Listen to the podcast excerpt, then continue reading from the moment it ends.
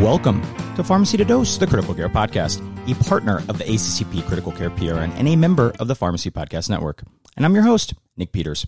And wherever you are and however you are listening, thank you.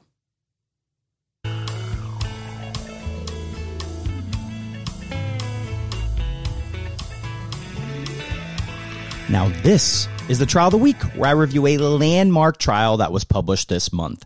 Uh, and we love having, right, first or senior authors of these trials to join us.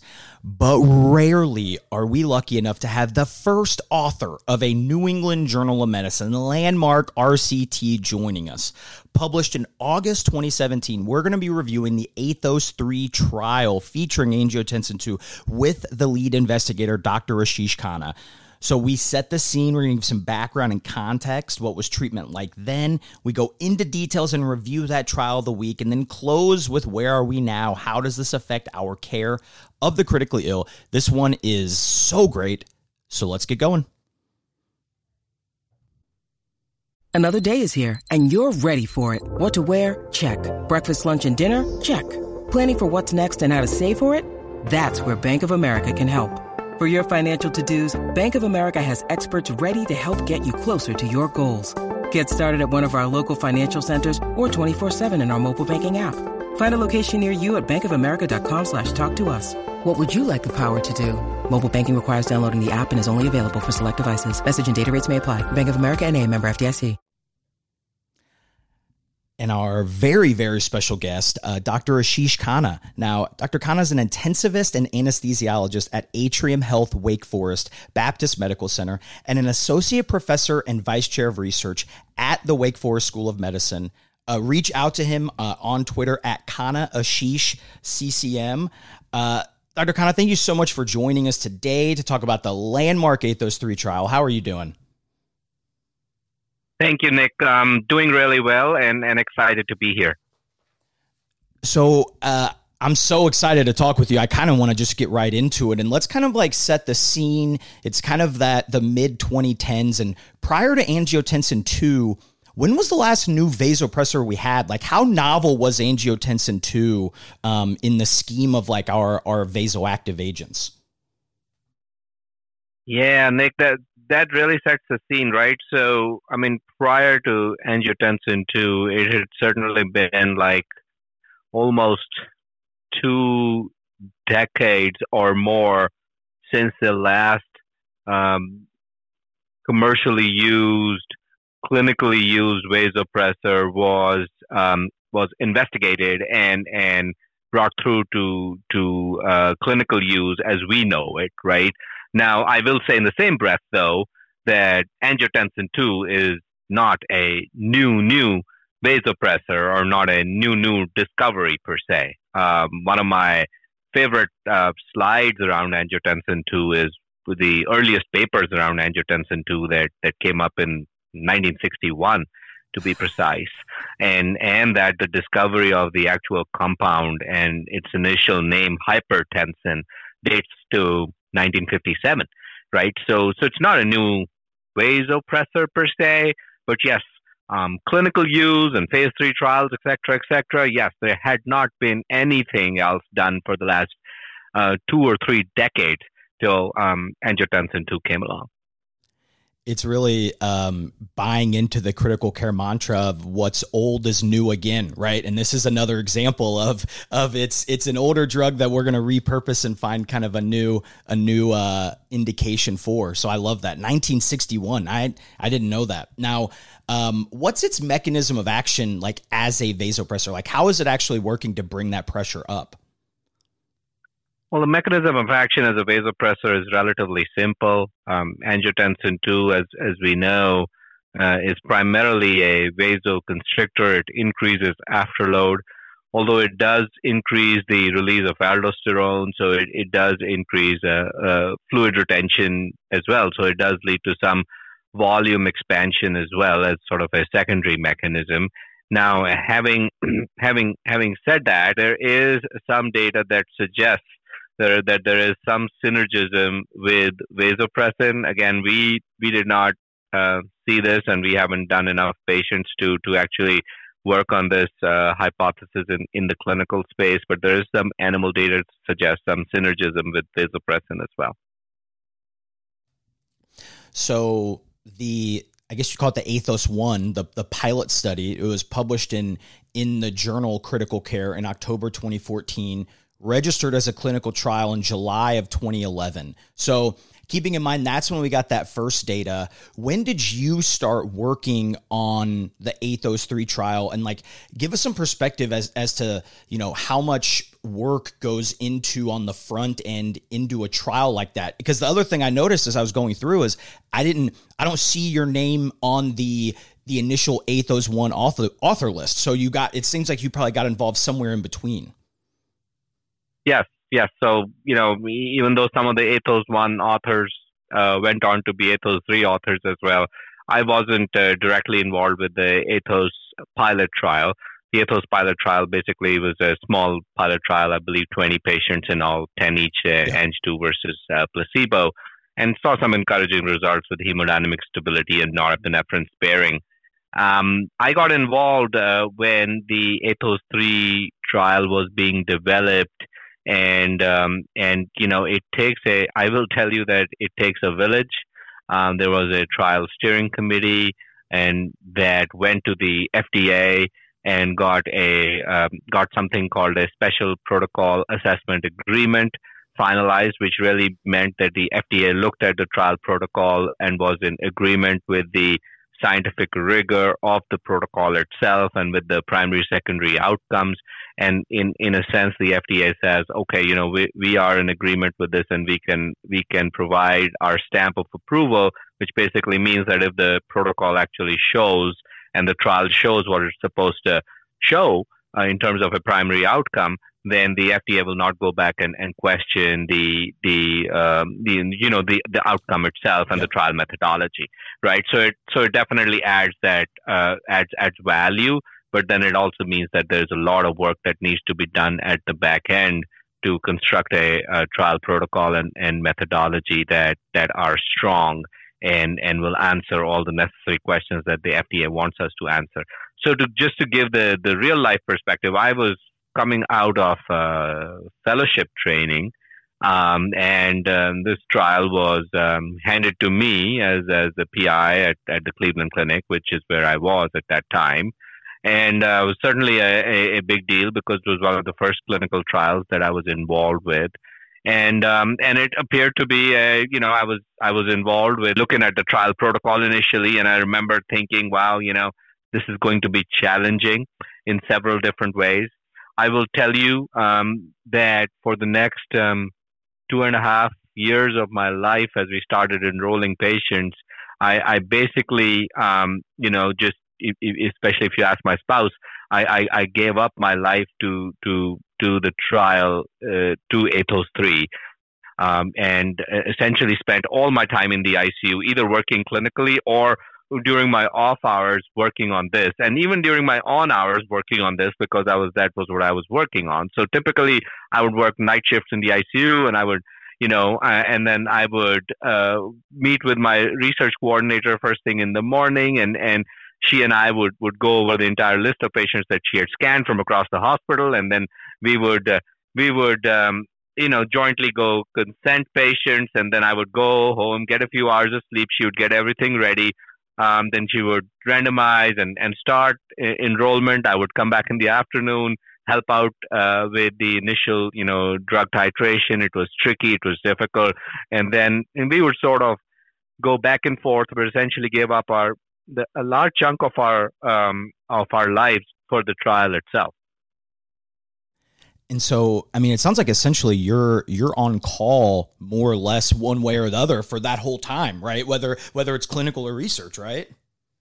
Yeah, no, no, absolutely. And I, I will say that um, it, it I, I very soon realized how important this is going to be, um, just from the perspective of the the implications of the trial, new vasopressor, um, a novel mechanism uh, we had certainly not looked at the renin-angiotensin system as something that we could explore in terms of the the the vasopressive strengths of the of the system. We had obviously spent all of our uh, lives looking at the development of ACE inhibitors and ARBs, but we hadn't looked at using angiotensin commercially and clinically as a vasopressor. So I realized the implications are going to be huge. I, I, I also feel that the that the group doing the trial, the the 82 ICUs across the world, was a very very strong group of uh, PIs and and PIs that would uh, sort of motivate each other and and get the get the trial done. Um, and because it wasn't an easy trial, it's it's a trial that that basically enrolled patients when patients were at their sickest. These patients were already on you know high doses of vasopressors and were hypotensive and were in organ system failure at the time of enrollment. As you well understand, this is a t- tricky time for families and, and patients, and, and there, there are many parallel conversations going on. And you have to be very careful that, that you're not stepping on any um, ethical areas. You're not trying to enroll patients in trials where, where ethically, you know, those patients should be offered um, you know, maybe a comfort care solution to their problem, right? And so it, it becomes it, it becomes challenging in many different ways. It's also challenging because it's you you don't you, these patients are so unstable that that it is totally possible that you enroll them in the trial, you start giving them the drug, and they further deteriorate and they have uh, a, a mortality as an outcome, which which you know is, is is a big deal when you're doing a trial like this. Well, I mean, having all that pressure it sounds like let's let's fast forward to it's uh may may 21st 2017 how surreal was it seeing your name as a first author in a landmark critical care article published in the New England Journal of Medicine? Because coming out of fellowship, I can only imagine the imposter syndrome I would have in this trial, and then seeing your your uh, like your name on it. Like, how cool was that? It was probably the coolest thing that ever happened to me, um, and and I and I say that in coolest thing in terms of the uh, scientific advancements yeah. and or academic achievements I've, I've done in my life. Um, I, I will also say that it didn't really sink in at that time. You know, I, I remember that when we first uh, when we first got preliminary results from the trial, we met together, the trial steering committee and the writing committee. We met together um, and we sort of discussed the results. And and there was there was a lot of senior people and very wise people on that trial steering committee who who had previously authored in the New England Journal and and had you know and had experience with with the New England Journal. And you know they they saw the results and they saw and they said you know folks you know th- this is this is good enough to get to the NEJM. And and you know I was one of the more junior people in that group, and I said, look, if these uh, wise heads believe that this is NEJM worthy, then that let's write it up. And I will tell you that for me, it was a process of, you know, of, of education as well, because then I was trying to draft a manuscript for the New England Journal, but I was, I will give a lot of credit to the senior authorship on, on the Athos 3 trial, uh, who actually held my hand and, and helped me write for the New England Journal, which I will tell you is a, is an art in, in and of itself.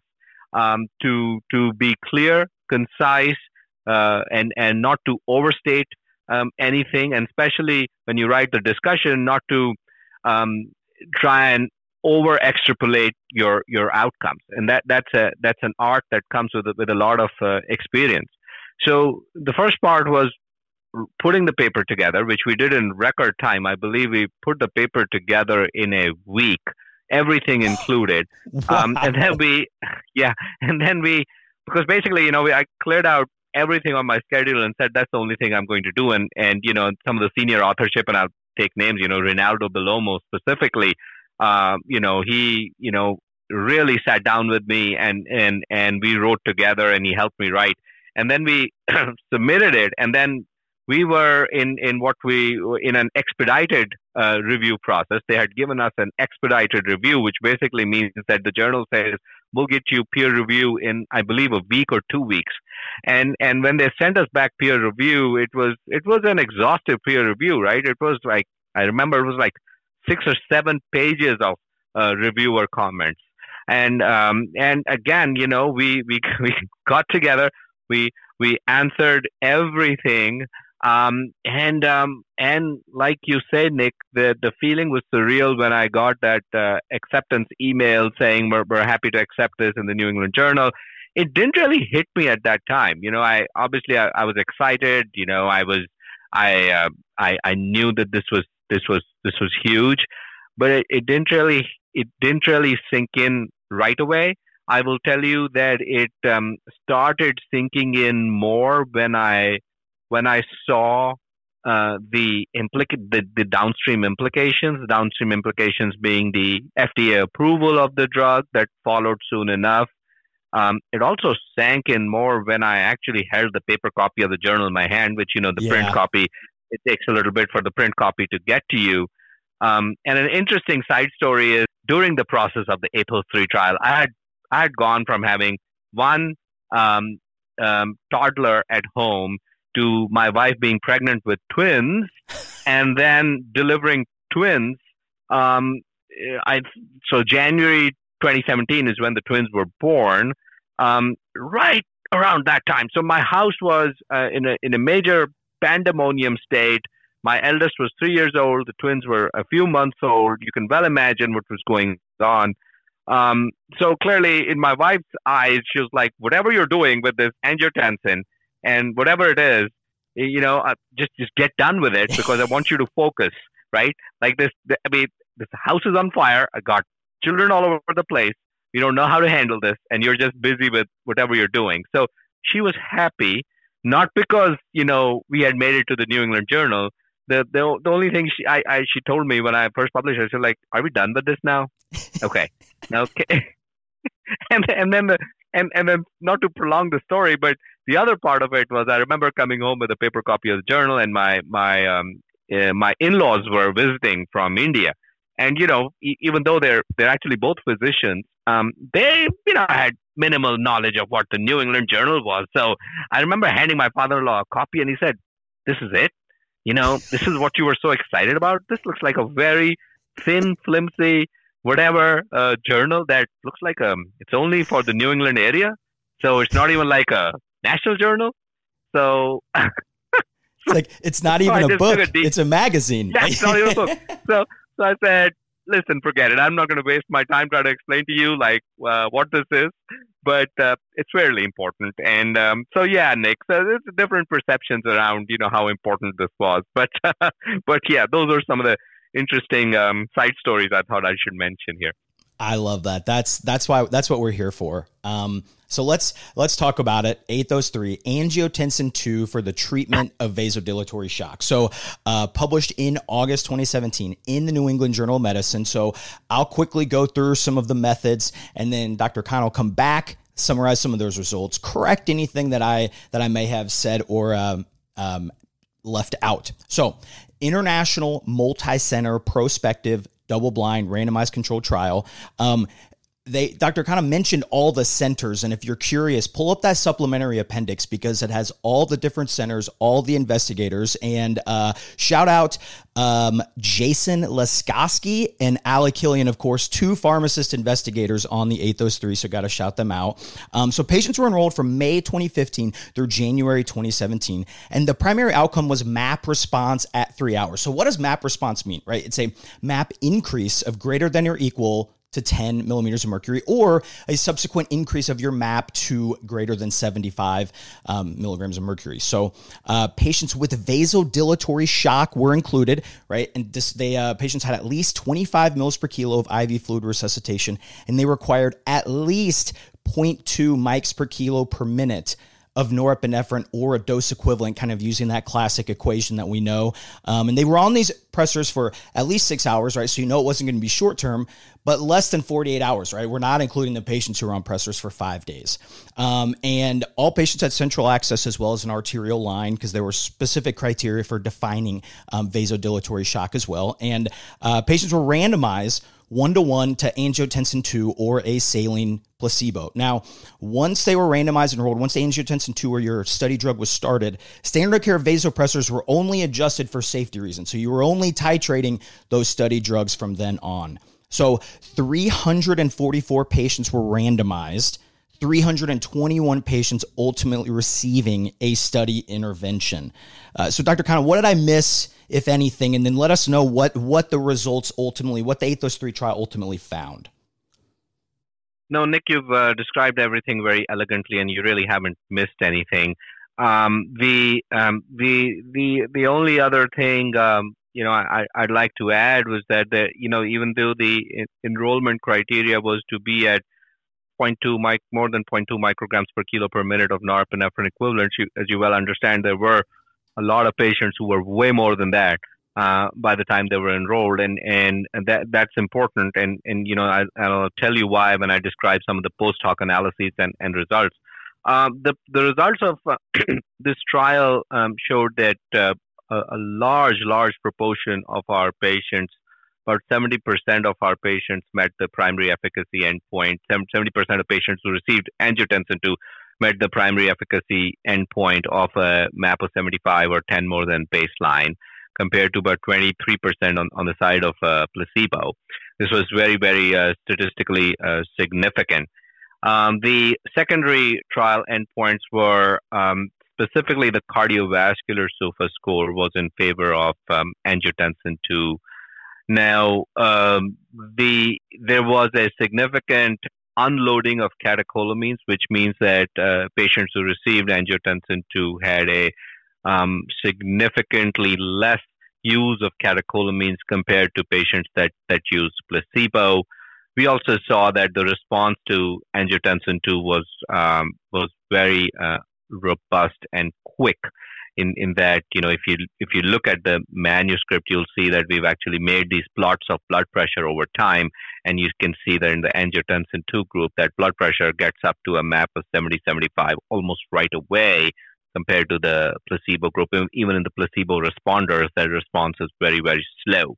Um, there was importantly, um, we, we looked at a bunch of safety um, uh, endpoints as well. That's yep. part of the phase three trial. And um, I will um, talk about specifically deep vein thrombosis here.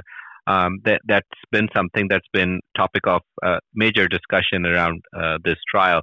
That was the one endpoint that uh, in the New England Journal, in the manuscript itself, um, we, you know, the way we've described it, there there was no uh, no difference in the two groups in terms of that uh, particular endpoint. However, when the uh, raw data was sent to the FDA, we included all sorts of thromboembolic phenomenon in the big basket of you know thrombotic or embolic events. So things like you know superficial thrombophlebitis or you know anything that was falling in that large basket of thromboembolic phenomenon or thrombotic phenomenon was was given to the FDA and rightfully given to the FDA. So when when the, an analysis was done, there was a, a definite separation there that patients who received angiotensin II had in, an increased risk of thrombotic or embolic phenomenon. Um, I think the data is data, and I, I'm not arguing against the data. I think the you know uh, there is there there is that signal. I I will also say that most of these clots were uh, catheter associated clots. A lot of these clots were catheter associated clots. Almost none of these clots led to clinically significant embolic events, which is reassuring.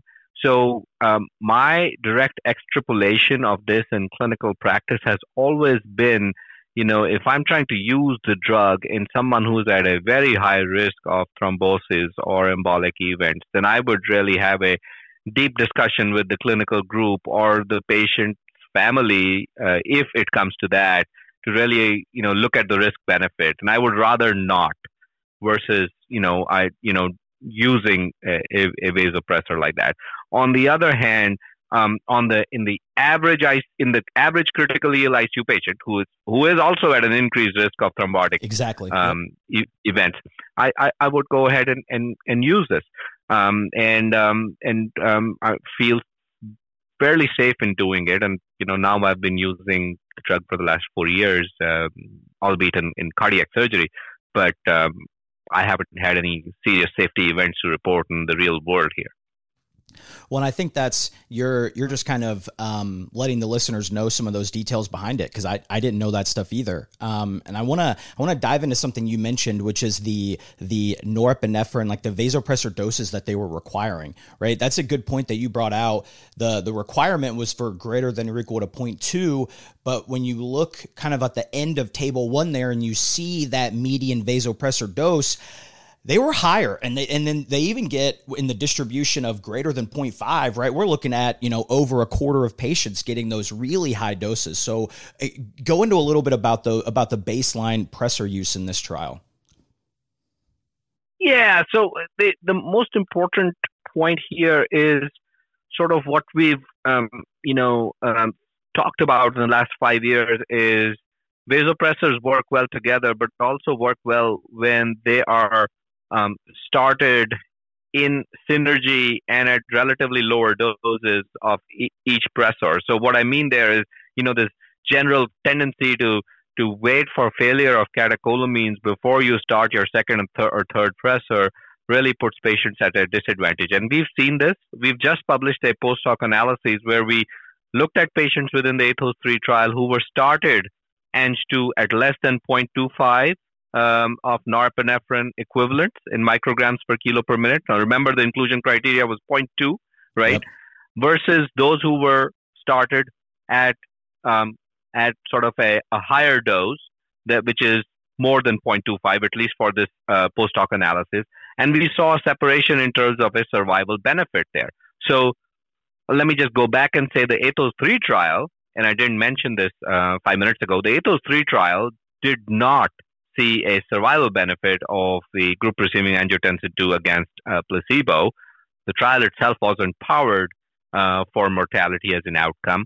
Um, and I also say in the same breath that it wasn't a head-to-head trial of angiotensin II versus another vasopressor. It's a phase three FDA approval trial, um, and vasopressor trials have not demonstrated survival differences one way or the other. Now, in in a subgroup where we started ANG2 early, which is less than 0.25, there was a survival benefit. Um, so which clearly shows that you know one of the issues is we talk about all these wonder drugs, but then by the time we bring them along, uh, these relatively expensive agents are, are really at a disadvantage because patients are metabolically so unstable that no vasopressor is going to fix that that situation. So where what do you think angiotensin's two place in therapy is? Because I kind of agree that if you wait for that refractory salvage, patients are on 0.5 or higher, we may have missed the window in a lot of cases. Yeah, Nick, I, I think uh, the exciting part of things has evolved with the um, with the RAS dysfunction in, in septic shock or maybe even in, in vasodilatory shock. So uh, what we do know, and I will talk about what we do know and what we don't know. So we know that ACE, angiotensin converting enzyme, sits in the pulmonary capillary endothelium as, as its major place where it converts angiotensin 1 to angiotensin 2. We do know that in situations where there's endothelial injury, such as severe septic shock or ARDS or prolonged cardiopulmonary bypass, there is ACE dysfunction. ACE dysfunction meaning less endogenous ANG2 and consequent hypotension afterwards. Now, we have also seen that when there is ACE dysfunction and low endogenous ANG2, that renin levels are, are high because backstream, you know, if you don't have your end product, then the renin will, will just in, in response to that start getting, getting elevated, right? Um, there's been multiple investigations. Uh, number one coming from post hoc analysis from ATHOS 3 done by Rinaldo Bellomo. And I was part of the, both of those, all, all of those studies where we have seen that patients within the ATHOS 3 population who had renin more than the ATHOS 3 population median and were given exogenous ANG2 had a survival benefit compared to uh, the high renin patients who were given placebo. So clearly showing that there is an endogenous Ang2 deficiency. You replace that and you you fix the high renin uh, problem, then there is a survival benefit in a subset of patients, right? Um, furthermore, we also saw when we did further uh, layers of investigations here, we saw that in patients in the ATHOS 3 group who started with a high renin and were given Ang2 versus given placebo, when we measured their renins again at hour three, that was the hour that was the time of the primary efficacy endpoint. Patients who were given Ang2 had a significant drop in their uh, renin levels. Patients with placebo had no change in their renin level whatsoever. And then we saw we saw similar changes with Ang1 Ang2 ratios as well within the ATHOS 3 population. Now, all of these were within ATHOS 3 post hoc analyses. Recently, um, a group in Belgium and then another group in in Maryland um, came up with two separate analyses where they have shown that renin is a better predictor of um, organ perfusion and mortality compared to lactate in critically ill uh, hypotensive patients. And they've looked at the change in renin over time in, in these patients and been able to establish both renin thresholds and change in renin that would predict mortality. I think all of that, all of this story pieces together really nicely that there is a phenotype of shock that we can identify that's high renin shock. That high renin shock is associated with really poor outcomes. Um, and there is a targeted biomarker here that responds to exogenous Ang2. You give the Ang2 that reverses this high levels of this biomarker and improves survivability. And that, for me, of all the post hoc work we've done around ATHOS 3, has been the most compelling because that's also set me off on a on a, a, journey of further investigation. Like we are looking at other septic shock populations right now and trying to evaluate what exactly is going on with the different components of the of the RAS pathway, and and not to miss the fact that I haven't talked too much about the fact that there is something called the ACE2 pathway as well. So ACE produces angiotensin 2, but we do know that when there is ACE deficiency, there is a diversion to ACE2, and ACE2 produces angiotensin 1 to 9 and angiotensin 1 to 7 that are vasodilatory metabolites. And, and we know that, that there is this imbalance of ACE ACE2 that is also playing a role in this uh, complicated cascade here, which is uh, leading to poor outcomes. So that, for me, is is the biggest sort of evolutionary change in our understanding of RAS mechanistics in, in septic shock that has come about as a result of this trial. And I have to shout out a uh, a mutual a mutual colleague, Patrick Wieruszewski, because he's brought up that that same concept and introduced it to listeners and, and friends of the pod. So that's a kind of a reinforcement of something that, you know, hey, when smart people like you and Patrick say those things, I listen. And so it certainly does feel like that is, um, that's kind of the way of, of the future. Now you've, you've done a good job of highlighting some of the, the research that's come from the ATHOS 3 study what are what would you say are some of the the trials or or research that you're that's on the horizon with angiotensin 2 that you're looking out for? What are what are things that that uh, we should keep our eyes peeled for? So i think we should definitely keep our eyes peeled for whether we'd be able to quickly get to a bedside point of care assay for renin that is nearly as rapid as lactate. One of the biggest things I've written about is sort of the is renin the new lactate, and one of the reasons it's not the new lactate is because as of now it takes about two weeks for me to get a return on my renin levels, right? So it's purely academic right now. If it was a bedside assay, it would really revolutionize uh, how we manage uh, hypotensive critically ill patients. Because if I saw a sky high renin, renin that, and then I gave a little bit of Ang2 and I saw it go in the right direction. I saw hemodynamic response and, and improvement in organ system function. I mean, that is compelling evidence to really be more precise with our choice of vasopressors. I feel we, we need to, I think in this era of precision medicine, we are still sort of stuck to the norepinephrine, vasopressin, and then the kitchen sink, right? Those are the three things we do for all of our patients, and we should not be doing that. We should be really individualizing care. So that is the one thing to look out for. The other thing to look out for is a much needed head to head trial of um, Ang2 versus vasopressin or even Ang2 versus norepinephrine, and a lot of development in the post cardiac surgery cardiopulmonary bypass vasoplegia space. I know that uh, Rinaldo Bellomo and colleagues have just uh, finished a feasibility trial of norepinephrine versus angiotensin 2 in, in the EU and Australia. And they're starting a norepinephrine versus Ang2 full randomized trial called the, the Porthos trial. We love our musketeers. Um, and, and, and remember, if Athos 3 was exciting, then, then Porthos is going to be really exciting because it's primary use of angiotensin 2 versus norepinephrine in post-cardiopulmonary bypass vasoplegia. And one of their outcomes is a reduction in, in hospital length of stay, which is a really, really hard outcome here and a very significant outcome in, in, the, in that patient population. Uh, well, uh, Dr. Khanna, thank you so much for coming on, highlighting highlighting this study, and then you know, of course, just for all all you do for us in, in the critical care world and especially the research world. Um, uh, listeners, reach out to him at Khanna Ashish CCM. Um, but Dr. Khanna, thanks so much. Nick, was a pleasure. I, I loved it. I love talking about uh, the RAS and angiotensin. So, uh, uh, thank you so much for for doing this for us. Wow, what a what a huge thanks to uh, Dr. Ashish Khanna for joining. What a what a great great episode today. Uh, reach out to him at Khanna Ashish CCM um, on Twitter or X. Let him know what you're thinking, and then of course reach out to me at Pharmacy to Dose To to Dose uh, or Pharmacy to Dose at gmail.com. So we just finished the first month, right? It's the first month of Trials of the Week in August. Um, I like them. I seem to. Uh, it seems from some of the feedback that I'm getting that you all may like them as well. Let me know what you think. Feedback, right? Positive, constructive, what have you.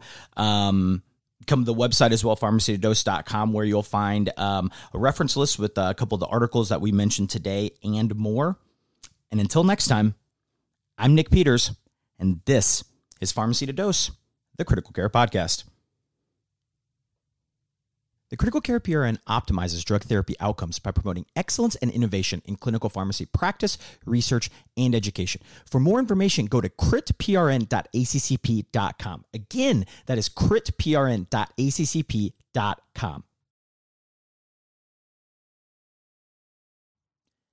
QXMD builds mobile solutions that drive evidence based care in clinical practice. So check out READ for easy access to research personalized for you.